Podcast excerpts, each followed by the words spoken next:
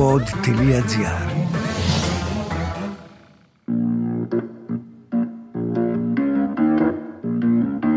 Θέλει η αρχαιότητα να κρυφτεί και η χαρά δεν την αφήνει. Then it's all just a little bit of history repeating. Αρχαίο Storyteller με τον διδάκτορα κλασικής αρχαιολογίας Θόδωρο Παπακώστα. Ένα ηρωικό επεισόδιο σήμερα φίλες και φίλοι. Για ένα βασιλιά που είναι μεν Βρετανός, αλλά τον ξέρει όλη η Φίλιος και νομίζω λίγο, λίγο τον αγαπάμε όλοι.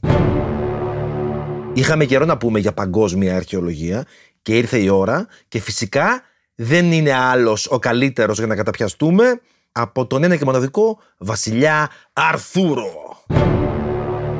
Ξέρετε, Κάμελοτ, Γκουίνεβιρ, ο Λάντσελοτ, Σπαθιά, Ξανξούν, Γκρανγκρούν, Χρου, Χρου, Χρου. Τα ηχητικά εφέ μου είναι όλα υπέροχα. Πάρα πολύ ωραίο. Ναι, τι θέλετε, δεν είμαι και εκείνος ο τύπος από τη μεγάλη των μπάτσων σχολή, πώς τη λέγανε την ταινία που έκανε όλα τα ηχητικά εφέ με το στόμα του.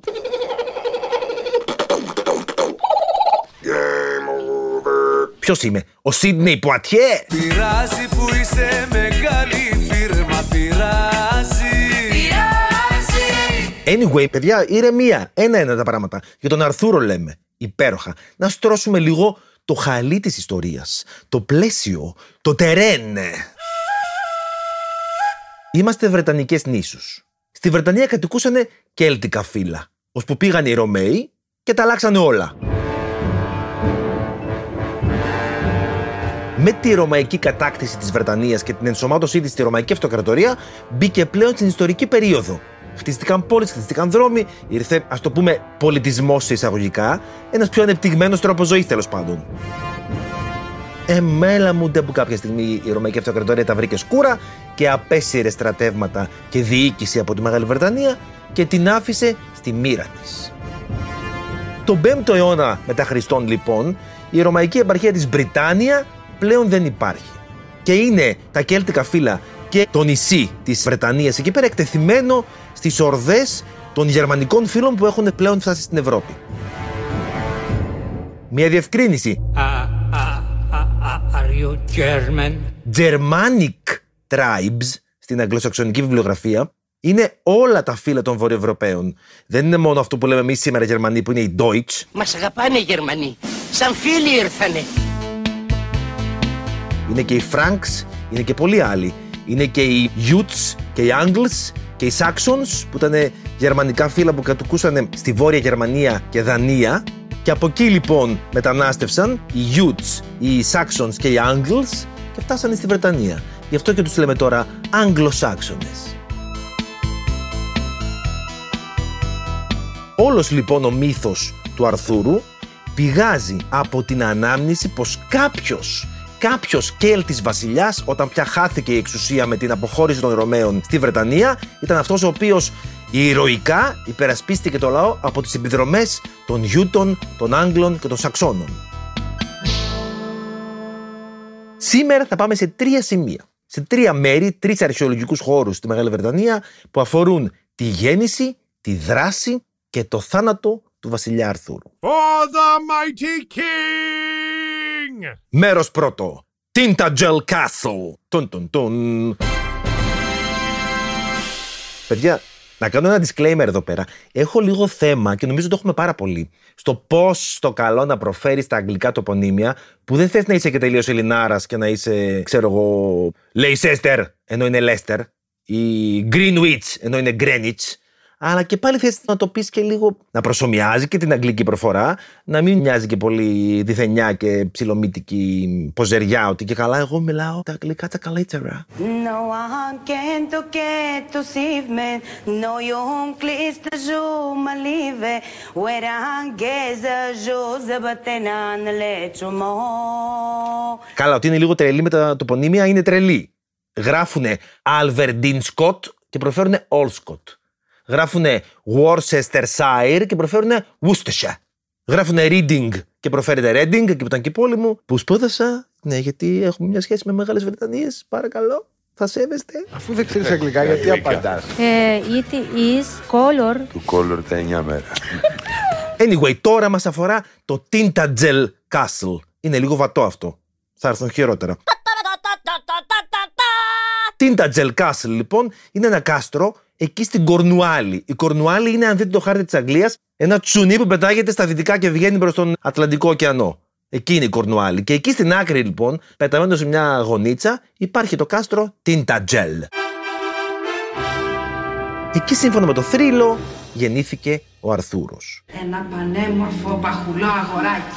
Φτιστός ο πατέρας του. Φέρτε το μου να το φτύσω. Γέννησε στο μικρό χασάπι. Ακούστε λίγο όμως τον ωραίο αυτό θρύλο που πλάστηκε πολλά χρόνια αργότερα από τον Jeffrey of Monmouth, έναν βάρδο εκεί πέρα λογοτέχνη, όπου έπλαθε ιστορίες. Πώς έκανε ο δικός μας ο Όμηρος ή για το Διγενή Ακρίτα που γράφτηκαν μετά, τον Ερωτόκριτο, τέτοια φάση και ο Jeffrey of Monmouth.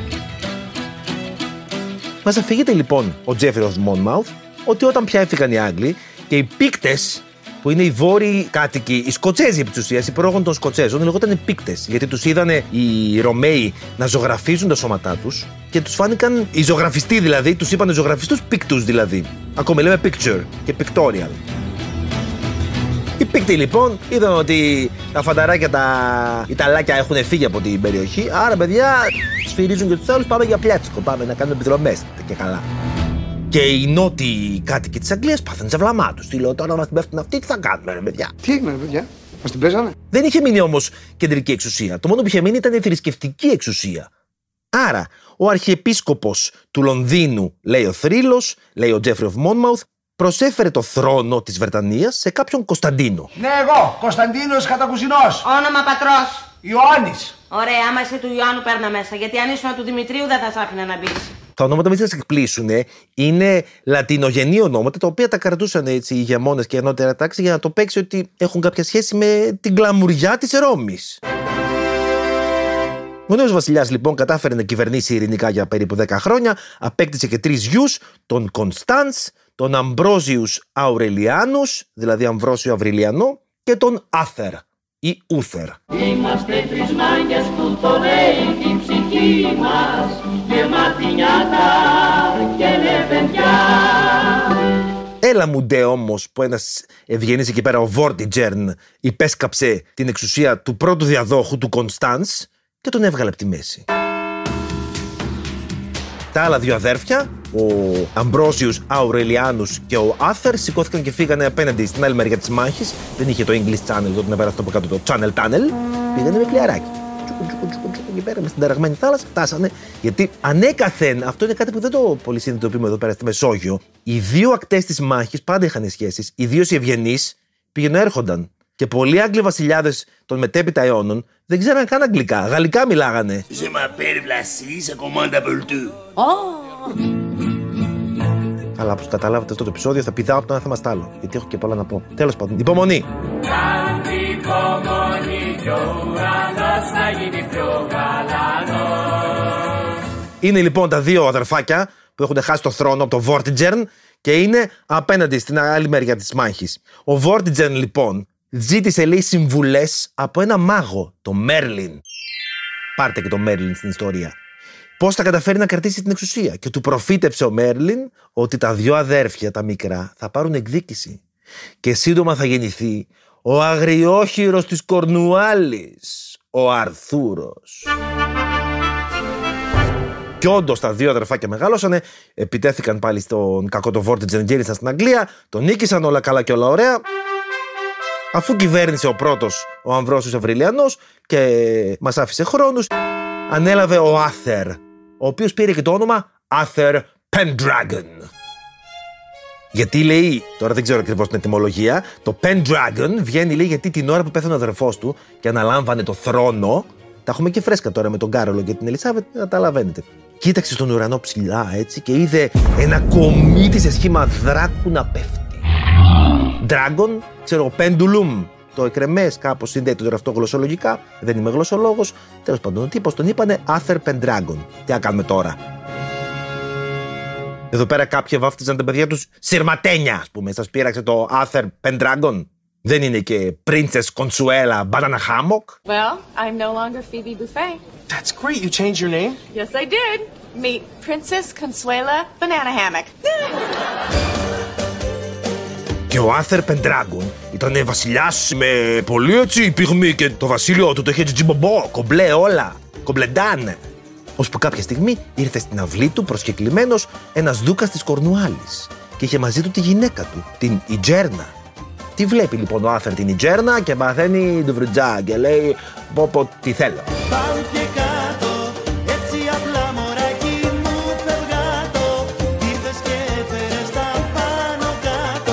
Φυσικά ο Δούκας είπε ε, How about no; Και παίρνει τη γυναίκα του να φύγει. Και πάνε και κλείνονται στο κάστρο του Τίντατζελ, που είναι ερειπωμένο και μακρύ και πέρα ξεκομμένο, γιατί εξάλλου Τίντατζελ σημαίνει στενό φρούριο ή ξεκομμένο, έτσι με στενή δίοδο.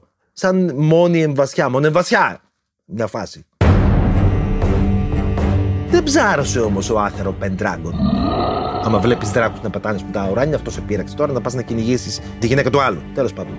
Πολιορκεί το κάστρο λοιπόν, το Τίντατζελ, σκοτώνει το δούκα της Κορνουάλης και πριν μαθευτεί ο θάνατός του, έχει μαζί του το Μέρλιν, το μάγο, που τον μεταμορφώνει στο δούκα της Κορνουάλης. Να πάρει δηλαδή τη μορφή του συζύγου της τύπησας που ήθελε να αποπλανήσει και έτσι πήγε κρυφά στο δωμάτιό της και συνευρέθηκε μαζί της ενώ εκείνη νόμιζε πως κάνει έρτα με τον άντρα της. Και εκείνη τη βραδιά, την ταραγμένη, τη βροχερή, μετά τη μάχη, με ένα ψέμα, με ένα μαγικό ξόρκι, συνελήφθη ο Αρθούρος. Βέβαια, να τα λέμε όλα, παιδιά. Α, εγώ είμαι στρατιωτικός και τα λέω τσεκουράτα. Πουθενά ο Τζέφρι of Monmouth στο έργο του Historia Regum Britanniae, δηλαδή η ιστορία των βασιλιάδων της Βρετανίας, που χτίζει όλο αυτό το παραλήρημα μέχρι την γέννηση του Αρθούρου, πουθενά δεν αναφέρει ότι γεννήθηκε στο Τίντατζελ. Συνεπάγεται από τους μετέπειτα ιστοριογράφους, ας το πούμε, ότι αφού συνελήφθη εκεί πέρα, μπορεί και να γεννήθηκε εκεί πέρα. Ο William of Worcester, Worcester που λέγαμε πριν, Κάντσι πόλη τι χορεύω Με σημαία μου μια φούστα Είναι γιατί σε λατρεύω Και σου κάνω να τα ακούστα Ο William of Worcester το 1478 είναι ο πρώτος ο οποίος επίσημα αναφέρει ως τόπο γέννησης του Αρθούρου το Tintagel Castle. Αλλά δεν συνάγεται από κάπου αυτό. Είναι απλά συνεκδοχή, χωρίς στήριξη. Όλα αυτά θυμίζω δεν είναι επίσημη ιστορία. Είναι του 12ου αιώνα μετά Χριστόν αφηγήσεις ρομαντικές και διηγήσεις βάρδων και λογοτεχνών. Η ιστοριογραφία δεν μπορεί να εντοπίσει σίγουρα τον Αρθούρο πότε γεννήθηκε και πότε πέθανε. Έχουμε μια πιθανή γέννησή του, ας πούμε, το 425 μετά Χριστόν. Αλλά έχουμε και την μάχη στο Κάμλαν, που τελικά σκοτώθηκε ο Αρθούρος, το 537. Δηλαδή, πόσο χρόνο ήσανε και πολεμάκε, ρε Αρθούρε, τι φάση δηλαδή. Εμείς είμαστε δηλαδή 43 και ποτέ η μου. Θα σφίξουμε τους μυρούς και τους γλουτούς. Εμένα η γλωτή μου είναι σφιγμένη. Γιατί εμένα δεν είναι; Ο Τζέφρι of Monmouth επίσης να πούμε ότι περιέφερε τα κιλά του, άραζε την πέτσα του εκεί πέρα στην Οξφόρδη. Άρα είχε πρόσβαση στα βιβλία της κλασικής γραμματείας και είναι πάρα πολύ πιθανό διαβάζοντας την ελληνορωμαϊκή γραμματεία περί βασιλιάδων τύπου Αλέξανδρου, τύπου Ιούλιου Κέσαρα, ηγεμόνων, στο πούμε τέλος πάντων, ηγετών, να εμπνεύστηκε και να ήθελε να φτιάξει μια αντίστοιχη ιστορία και για τον αγαπημένο δικό του ήρωα. Να πάμε πίσω εκεί πέρα στο Τίντατζελ, παιδιά, να δούμε λίγο το αρχαιολογικό του κομμάτι. Γιατί προφανώς έγιναν ανασκαφές στο Τίντατζελ. Τι βρήκαν οι ανασκαφές, Δεν θα σα κουράσω με πολλά. Ξέρουμε ότι εκεί στον πρώιμο Μεσαίωνα, από τον 5ο στον 8ο αιώνα π.Χ., κατά πάσα πιθανότητα λειτουργούσε ως μοναστήρι χριστιανικό το Τίντατζελ και όχι ως κάστρο. Αλλά το 1998 στις ανασκαφές βρέθηκε ένα έβριμα το οποίο λίγο τάραξε τα νερά. Βρέθηκε μια επίπεδη πλάκα ντόπιου σχιστόλιθου που είχε πάνω χαραγμένη την εξής επιγραφή. Πάτερ κολιαβιφίκιτ αρτόγνου. Κόρμους και χάμπεας στη γλώσσα σου. Ο Τσάρλς Τόμα του Πανεπιστημίου του Έξετερ, ο οποίος ανέλαβε να τη μεταφράσει, την ερμήνευσε ως Ο Αρτόγνου, πατέρας ενός απογόνου του Κολ, έχτισε αυτό. Κάποιο κτίσμα, κάποιο κτίριο εκεί πέρα στην περιοχή. Επειδή το Αρτόγνου θυμίζει Αρθούρο, Άρθουρ, Άρτουρ, τρεχαγύρευε, κάποιοι είπαν πως άρχισαν να θριαμβολογούν ότι είναι η πρώτη αρχαιολογική απόδειξη της ύπαρξης του Αρθούρου και α και ου και μα και μου. Αλλά δεν τεκμηριώνεται αυτό. Πιο σημαντικό είναι πως τεκμηριώνει πως υπήρχε γραφεί τον 6ο αιώνα, τότε χρονολογείται αυτός ο σχιστόλιθος, εκτός των εκκλησιαστικών κειμένων, γιατί όταν έφυγαν οι Ρωμαίοι και κατέρευσε ο πολιτισμός στη Βρετανία, ε, η γραφή λίγο ψιλοχάθηκε. Έμενε μόνο στα μοναστήρια που ξέραν να γράφουν και να διαβάζουν και αντέγραφαν τα κείμενα ξανά και ξανά για να μπορέσουν να τα σώσουν. Είναι μια απόδειξη λοιπόν πως κάποιοι είχαν και γνώση γραφής και εκείνο τον πρώιμο μεσαίωνα. Πού ζούμε, Θεέ μου, στο Μεσαίωνα; Άρα δεν ξέρουμε τίποτε σίγουρο για τη γέννηση του Αρθούρου παρά το θρύλο του κάστρου Τίντατζελ.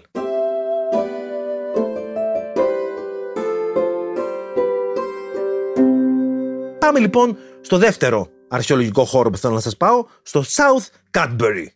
Εκεί που μάλλον λένε πως ήταν το Camelot. Ο Τζον Λίλαντ ήταν ένας περιηγητής το 1534, πέρασε από εκεί πέρα, ήταν από τους πρώτους αρχαιοδίφες στη Βρετανία. Είχε ανακαλύψει σιγά σιγά η Βρετανία ότι πρέπει να ψάξω το παρελθόν μου. Περιφερόταν αυτός και κατέγραφε με σαν ημερολόγιο τι έβλεπε. Και αναφέρει ότι δεξιά στο νότιο άκρο της εκκλησίας του South Cadbury βρίσκεται το Καμαλάτε. Καμαλάτε το έγραφε. Το Καμαλάτε. Το κάμελο ως γνωστόν είναι το παλάτι και η έδρα του βασιλιά Αρθούρου και των υποτών της στρογγυλής τραπέζης, αφού πήγαιναν και κάνανε τα πατιού εκεί πέρα κιου, κιου, κιου, πιου, πιου, πιου, με τα σπαθάκια τους και νικούσαν τους κακούς και τους ράγκου και τους μάγους και άλλα αυτά. Μετά πήγαιναν και κάνανε party time και Friday night fest στο Camelot. Αλλά έλα μου ντε που όλο αυτός ο μύθος του Κάμελοτ είναι αποκοίημα της φαντασίας ενός άλλου συγγραφέα λογοτέχνη που ακολούθησε τα βήματα του Jeffrey of Monmouth και λεγόταν Κρετιέν de Troyes. Νομίζω, δεν ξέρω. Γαλλικό είναι το όνομά του. Από τη Γαλλία έγραφε. Και εγώ δεν ξέρω γαλλικά. Και θα είναι πάρα πολύ cringy τώρα, αλλά εγώ δοκιμάζω να το προφέρω Κρατιέν de Troyes. Et moi de Paris, des combinaisons, des combinaisons, les. Δεν ξέρω. Γράφεται Κρετιέν, ναι, de Troyes, με Y ανάμεσα. Πώς το καλό το προφέρεις αυτό δεν ξέρω. Στείλτε μήνυμα να μου πείτε. Εγώ θα το πω τώρα. Chrétien de Troyes. Μην το παίρνετε και της μετρητής, δεν πειράζει. Ο Γάλλος λοιπόν αυτός ο τροβαδούρος της αυλής του κόμι και της κόμισσας της Καμπανίας και μετά το θάνατό του, αφού πέθαναν αυτοί, πήγε και δούλευε για τον κόμι της Φλάνδρας. Είχε πολύ δημιουργικότητα, ρε παιδί μου. Τα 1160, 1170, 1180 π.Χ. για 2-3 δεκαετίες έγραφε αβέρτα λογοτεχνικά έργα, ποίηματα, μεγάλα ποίηματα, επικά. Και έγραψε πέντε για τον Αρθούρο. Πέντε. Είχε αγάπη. Αγάπη μου, αγάπη μου. Ώσπου να φτάσει όμως ο Τζον Λίλαντ το 1534 που είπα εκεί πέρα, ο μύθος του Αρθούρου κάπως με κάποιο τρόπο επιζούσε στην περιοχή. Γιατί όταν πια πήγε εκεί πέρα, ανακάλυψε πως οι χωριανοί είχαν ένα θρύλο από γενιά σε γενιά, που μέχρι και τον 20ο αιώνα έφτασε αυτός ο θρύλος, ότι ο βασιλιάς και οι ιππότες του κοιμούνται σε μια κρυφή σπηλιά κάτω από το κάστρο και κάθε 7 χρόνια εκεί πέρα είτε το βράδυ της παραμονής των Χριστουγέννων, είτε την παραμονή του θερινού ηλιοστασίου κατά άλλους, ξυπνούν από τον βαθύ τους αιώνιο ύπνο, ανεβαίνουν με τα άλογά τους ως την κορφή του λόφου, που υπάρχει ένα πηγάδι για να πιούν νερό. Ε, ναι, 7 χρόνια κοιμάσαι. Θα διψάσεις. Εγώ 7 ώρες κοιμάμαι και ξυπνάω και ψάχνω να βρω να πιω λίγο νερό. Έχει γκαγκανιά στο στόμα μου. Λίγο νερό, ρε παιδιά, νερό! Και όταν πια το 1890 πήγε να κάνει ένας εδεσιμότατος, τότε ασχολούνταν και αυτοί με τις ανασκαφές, πήγε να κάνει ένα σκαφέ στο λόφο, οι ντόπιοι τον ρωτούσαν αν ήρθε να ξεθάψει το βασιλιά. Οι ανασκαφές λοιπόν έγιναν αρκετές εκεί πέρα στο χώρο για δεκαετίες. Έδειξαν ότι αρχικά κατοικούνταν από Ρωμαίους εκεί πέρα, που διακόπηκε απότομα το 45 μετά Χριστόν περίπου, και ο λόφος κατοικήθηκε εκ νέου μετά και οχυρώθηκε στο δεύτερο μισό του 5ου αιώνα γύρω στο 450 μετά Χριστόν, εκεί πέρα. Που είναι χονδρικά η περίοδος που έδωσε τροφή στο θρύλο του Αρθούρου. Ο νέος περίβολος αυτός ήταν πολύ μεγάλος, ήταν πέτρινο, είχε περίπου 5 μέτρα πάχος και στην εξωτερική του πλευρά είχε και τάφρο. Στην κορυφή του λόφου βρέθηκαν ίχνη από ένα παραλληλόγραμμο κτίσμα, περίπου 19 μέτρα μήκος και 10 μέτρα πλάτος, το λες και μεγάλο, το οποίο χαρακτηρίστηκε από τον ανασκαφέα ως το βασικό κτίσμα του οχυρού τον 5ο αιώνα και θα μπορούσε να είναι και αίθουσα συμποσίων. Η οχύρωση αυτή ήταν κατά πολύ μεγαλύτερη. Είχε μήκος περίπου 1,2 χιλιόμετρα ε, και ισχυρότερη από κάθε άλλη οχύρωση στη Βρετανία εκείνη την εποχή. Και υπολογίστηκε ότι για να μπορέσει να φυλαχτεί, μόνο τα φυλάκια να επανδρώσεις, ήθελε πάνω από 800 άντρες. 25 ηλιοκαμένους λεβέντες που το αργασμένο δέρμα τους το είχε ποτίσει η αλμύρα και το είχε μαστιγώσει αλίπητα το κύμα. Που το κορμί τους είχε τη δροσερή ευωδιά της θάλασσας. Που τα τραχιά χέρια τους μπορούσαν να γίνουν μια ζεστή φωλιά για κάθε γυναίκα. Το μόνο σίγουρο από αυτό που καταλαβαίνουμε είναι ότι στην περιοχή κατοικούσε ένας πολύ ισχυρός φύλαρχο, τοπικός ηγεμόνας, που είχε αρκετή εξουσία και πλούτο στα χέρια του για να μπορέσει να οικοδομήσει και να συντηρήσει ένα τέτοιο χειρό και επιπλέον να το γεμίσει και με πολλά εισαγόμενα είδη πολυτελείας που βρέθηκαν στις ανασκαφές εκεί πέρα. Πάλι για Αρθούρο, τίποτε σίγουρο όμως.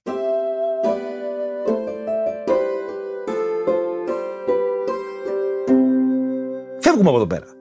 Πάμε στον τρίτο και τελευταίο αρχαιολογικό χώρο που μας αφορά, εκεί που θεωρητικά πέθανε ο Αρθούρος. Εκεί που τάφηκε.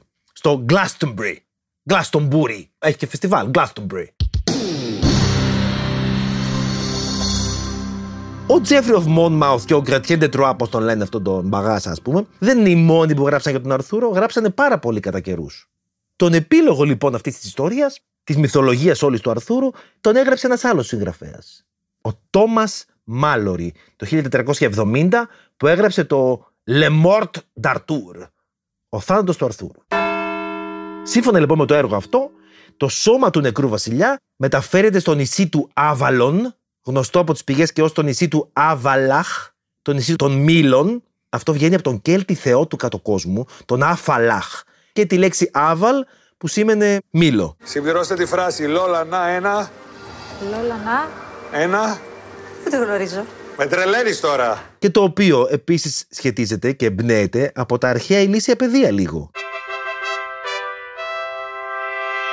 Το Glastonbury θα μου πείτε τώρα, εκεί που είναι, στην υπηρετική Αγγλία, δεν είναι νησί. Έλα μου ντε όμως που έχει πάρα πολλά ποταμάκια, κυριάκια και λιμνούλες και βάλτους και τρέχα γύρευε και επειδή είναι δύσκολο να κινηθείς με τα πόδια, οι κάτοικοι εκεί πέρα μετακινούνταν με πλοιαράκια, με σκαφάκια, με βαρκουλίνες. Βαρκουλίνες, είπα όντως τη λέξη βαρκουλίνες, μάλιστα. Στην όμορφη Αττικούλα, λοιπόν, η θερμοκρασία θα κοιμανθεί από 8 έως 11 βαθμούς Κελσίου. Βέβαια, η ταύτιση του τάφου του Αρθούρου με τον Glastonbury δεν είναι επινόηση του Μάλορη. Αυτός απλά πήγε και το οριστικοποίησε γιατί έκανε πολύ γλαφυρή την περιγραφή του πώς έγινε όλο αυτό και ήρθε και πλέον έδεσε το γλυκό. Κόλλησε, τελείωσε. Εκεί πέρα θα πέθανε ο Αρθούρος. Είναι δύο οι χώροι που μας ενδιαφέρουν εκεί πέρα. Είναι ο χώρος του Αβαΐου του Glastonbury και είναι και ένας λόφος πιο δίπλα που λέγεται Glastonbury Tor. Μήπως μη να μην πάρω το λόγο και να δώσω απευθείας για proficiency. Όχι, να δώσει κατευθείαν για την άσα. Α σε πάρουν πάνω στα διαστημόπλια. Ο Τόρ, λοιπόν, αυτός ο λόφος, ήταν κατά την κέλτικη παράδοση η είσοδος για τον κάτω κόσμο. Και όταν ανασκάφηκε, εντοπίστηκαν δείγματα χρήσης του χώρου από την προ-ρωμαϊκή εποχή μέχρι και τον πρώιμο Μεσαίωνα. Το πιο ενηγματικό βέβαια έβριμα από όλα, που μας άνεψε λίγο φωτιές, είναι ένας σωρός από πέτρες, τοποθετημένες επιμελώσει μία πάνω στην άλλη, ο οποίος παρότι είπανε πως μάλλον είναι θεμέλια κτηρίου, είτε πάγκος ή βωμός, δύσκολα επιδέχεται ερμηνείας. Αυτό καμιά φορά συμβαίνει στην αρχαιολογία. Και όταν κάτι δύσκολα επιδέχεται ξεκάθαρης ερμηνείας, μένει ανοιχτό για τη φαντασία διαφόρων και να μπουν μέσα άλλα στοιχεία και μυθικά και μαγικά και αμάν και αμάν, καταλαβαίνετε. Πάμε λίγο να δούμε και το Αβαΐο λίγο και πιο δίπλα. Σύμφωνα με την παράδοση, ο Ιωσήφ της Αριμαθέας, από τη χριστιανική παράδοση, μετά τη σταύρωση του Ιησού, εγκατέλειψε την Παλαιστίνη και έφυγε και πήγε μέχρι τη Βρετανία, που βρέθηκε εκεί στο Γκλάστομπρι και έχτισε μία ξύλινη εκκλησία. Το 1184 όμως, το Αβαΐο κάηκε από πυρκαγιά. Και τότε ο βασιλιάς ο Ερίκος ο πρώτος, θέλοντας έτσι να δείξει ενδιαφέρον για πολιτικούς σκοπούς, άρχισε να πληρώνει για να ανοικοδομηθεί, να γίνει καλύτερο και ωραιότερο. Έλα μου ντε όμως που πέντε χρόνια μετά πήγε και πέθανε ο βασιλιάς και οι δύο γη του, ο Ιωάννης και ο Ριχάρδος ο Λεοντόκαρδος, δεν είχαν χρόνο να ασχοληθούν με το Αβαΐο του Γκλάστομπρι. Ο Ιωάννης είναι αυτός που έμεινε στο θρύλο αργότερα ως ο κακός βασιλιάς του Ρομπέν των Δασών, Ρόμπιν Χουντ. Και ο Ριχάρδος ο Λεοντόκαρδος, όλοι τον ξέρουμε ότι ήταν Λεοντόκαρδος, ναι, δεν ήταν γατόκαρδος και έφυγε μέχρι τις Παλαιστίνες και έκανε και σταυροφορίες και κακό. Και γενικότερα τον είχαν σε πολύ αγάπη οι Άγγλοι και αυτό. Αλλά δεν είχε χρόνο το παιδί. Είχε να πάει να κάνει ταξίδι να πολεμάει να πάρει τους ντεμέκα αγίου τόπου, ας πούμε. Δικαιούταν οι Άγγλοι να πάνε στους αγίου τόπου. Θα κάτσει να κοιτάει το αβαγείο τώρα. Αυτά τα μαθαίνουμε στα παιδιά μας ή το σχολείο τι γίνεται; Αυτά τα μαθαίνουμε στα παιδιά μας. Ή το σχολείο τι γίνεται; Οι μοναχοί λοιπόν άρχισαν, λένε, να σκάβουν για να, να το φτιάξουμε μόνοι μας βρε παιδί μου. Και ενώ σκάβανε βρήκαν ένα μεταλλικό σταυρό που είχε πάνω την εξής επιγραφή. Είπαν οι μοναχοί από τότε ακόμα, 12ο αιώνα μετά Χριστόν. Χικ ιάκετ σεπούλτους ινκλήτους ρεξ αρτούριους ινίντζουλα αβαλώνης. Δεν γνωρίζω εγώ τα κορακίστικα τα δικά σου που μου λες τώρα. Με συγχωρείς πάρα πολύ, Λοιπόν. αλλά είναι λατινικό τσακαλώτο. Το καταλάβατε όλοι, ε; Οκ, μεταφράζω. Εδώ κείται ο βασιλιάς Αρθούρος θαμένος στο νησί του Άβαλον. Και πιο κάτω σκάψανε αφού είδαν αυτό το υπέροχο εύρημα και βρήκανε λέει στα τρία μέτρα περίπου ένα φέρετρο κατασκευασμένο από κούφιο κορμό δέντρου που περιείχε τα οστά ενός άντρα και μιας γυναίκας. Και ο άντρας μάλιστα είχε και καμιά δεκαριά χτυπήματα στο κρανίο του. Αλλά η γυναίκα ήταν το σώμα της εξαιρετικά διατηρημένο, με τα χρυσά μαλλιά της πλεγμένα, αλλά με το που την άγγιξαν έγινε σκόνη. Ο τρόπος ταφής σε κορμό δέντρου, γιατί μετά ρωμαϊκή εποχή στη Βρετανία, είναι όντως ρεαλιστικός. Όλα τα υπόλοιπα μάλλον δεν είναι όμως. Και πρέπει να είναι μύθευμα των παπάδων εκεί πέρα για να προκαλέσουν την πολιτική εξουσία να δώσει ενδιαφέρον. Ότι εδώ πέρα, κοίτα να δεις, εμείς βρήκαμε κοντζάμ τάφο Αρθούρου. Δώσε κανένα φράγκο, ρε μπαρμπά. Δώσ' μου δυο κατοστάρικα Δώσ' μου δυο πεντακοσάρικα Εξάλλου από το σταυρό αυτό έχουμε μόνο από ένα προσχέδιο του 1607. Ο ίδιος ο σταυρός δεν μας σώζεται πλέον. Τι απήγαινε θα μου πείτε. Άλλαζε χέρια δεξιά και αριστερά, ώσπου κάποια στιγμή το 1981 έκανε πάλι την εμφάνισή του στα χέρια ενός κατοίκου της περιοχής. Ο οποίος το μετέφερε στο Βρετανικό Μουσείο μεν για να τον παραδώσει και για να τον αναγνωρίσουν, αλλά όταν τον διέταξαν να τον παραδώσει στις αρχές, αρνήθηκε, τον έκρυψε και παρότι καταδικάστηκε και φυλακίστηκε, δεν αποκάλυψε ποτέ του που βρίσκεται ο Σταυρός. Το κολπάκι των παπάδων που λέτε έπιασε. Γιατί ο Ερίκος ο δεύτερος το 1278 πια διέταξε και την εκταφή των οστών να τοποθετηθούν έτσι σε μια οστεοθήκη ωραία στην Αγία Τράπεζα. Όλα αυτά είναι πολιτική προπαγάνδα. Είμαι ο νέος βασιλιάς σας και τιμάω τον αρχαίο βασιλιά και όλα καλά και όλα ωραία. Το θέμα ποιο είναι; Ούτε εκεί τεκμηριώνεται αρχαιολογικά ο Αρθούρος. Ο Αρθούρος, παιδιά, δυστυχώς, είναι ανύπαρκτος αρχαιολογικά και ημιδιάφανος ιστορικά. Πέρα από τους τρεις αυτούς χώρους που σας είπα σε αυτή την ιστορία, εκατοντάδες άλλοι σχετίζονται με τον Αρθούρο. Η Αγγλία όλη, η Βρετανία όλη, όχι μόνο η Αγγλία, και η Ουαλία και η Σκοτία, είναι γεμάτες με θρύλους που σχετίζονται με τον Αρθούρο με κάποιο τρόπο. Στην Αγγλία το τοπονίμιο εκεί πέρα είναι το κρεβάτι του Αρθούρου, το σπίτι του Αρθούρου, οι γέφυρες του Αρθούρου, σπηλιές του Αρθούρου, μπαούλα, παλάτια, κτήματα, πανοπλίες, τόξα, σπαθιά, σκυλιά, άλογα, πηγές, λόφοι, φούρνοι, κουζίνες, τραπέζια, όλα του Αρθούρου. Ό,τι ιδιομορφία γεωλογική να είχε το βρετανικό τοπίο ε, του Αρθούρου. Είναι όμως εντυπωσιακό και όμορφο πώς παραμένει ακόμα ζωντανή στο μυαλό ενός λαού η εικόνα ενός ηρωικού σχεδόν ημίθεου βασιλιά, πρόθυμου και ικανού να υπερασπιστεί τη χώρα του, επιφέροντας παράλληλα την ένομη τάξη και την ευημερία στην κοινωνία. Ο Αρθούρος για τη Βρετανική ψυχή είναι η προσωποποίηση του ιδανικού πολιτιακού καθεστώτος. Ο τέλειος, θεόσταλτος, αγνός και τίμιος ηγέτης. Έχουν γραφτεί και έχουν υποθεί χιλιάδες πράγματα για τον Αρθούρο. Και να σας πω κάτι, καλά κάνουν, όμορφο είναι. Αν η Ελλάδα δικαιούται να έχει τον Οδυσσέα της και τον Παλαιολόγο της, και αν η Ρώμη δικαιούται τον Ενία και τον Ρωμήλο της, ε, ας δικαιούται και η Βρετανία και η γυραιά Αλβιώνα τον Αρθούρο της. Είναι εντυπωσιακό βέβαια πως δεν κατάφερε ποτέ η Βρετανία, αγγλοσαξονική πλέον, των γερμανικών φίλων, να απολέσει τελείως και να αποβάλει το κέλτικο παρελθόν της. Μπορεί ο Αγγλοσάξονας να κατέκτησε τελικά τον Κέλτη, αλλά αιώνες αργότερα όλους τους Αγγλοσάξονες της Βρετανίας συνεχίζει να τους κυβερνά ένας Κέλτης. When in the springtime of the year, when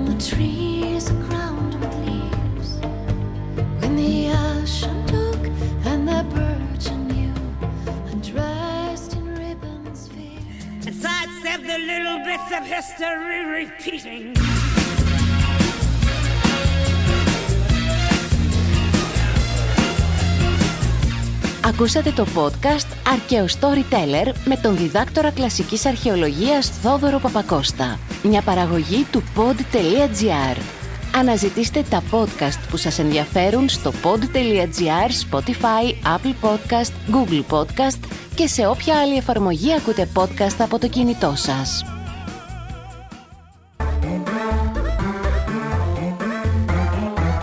Pod.gr. Το καλό να ακούγεται.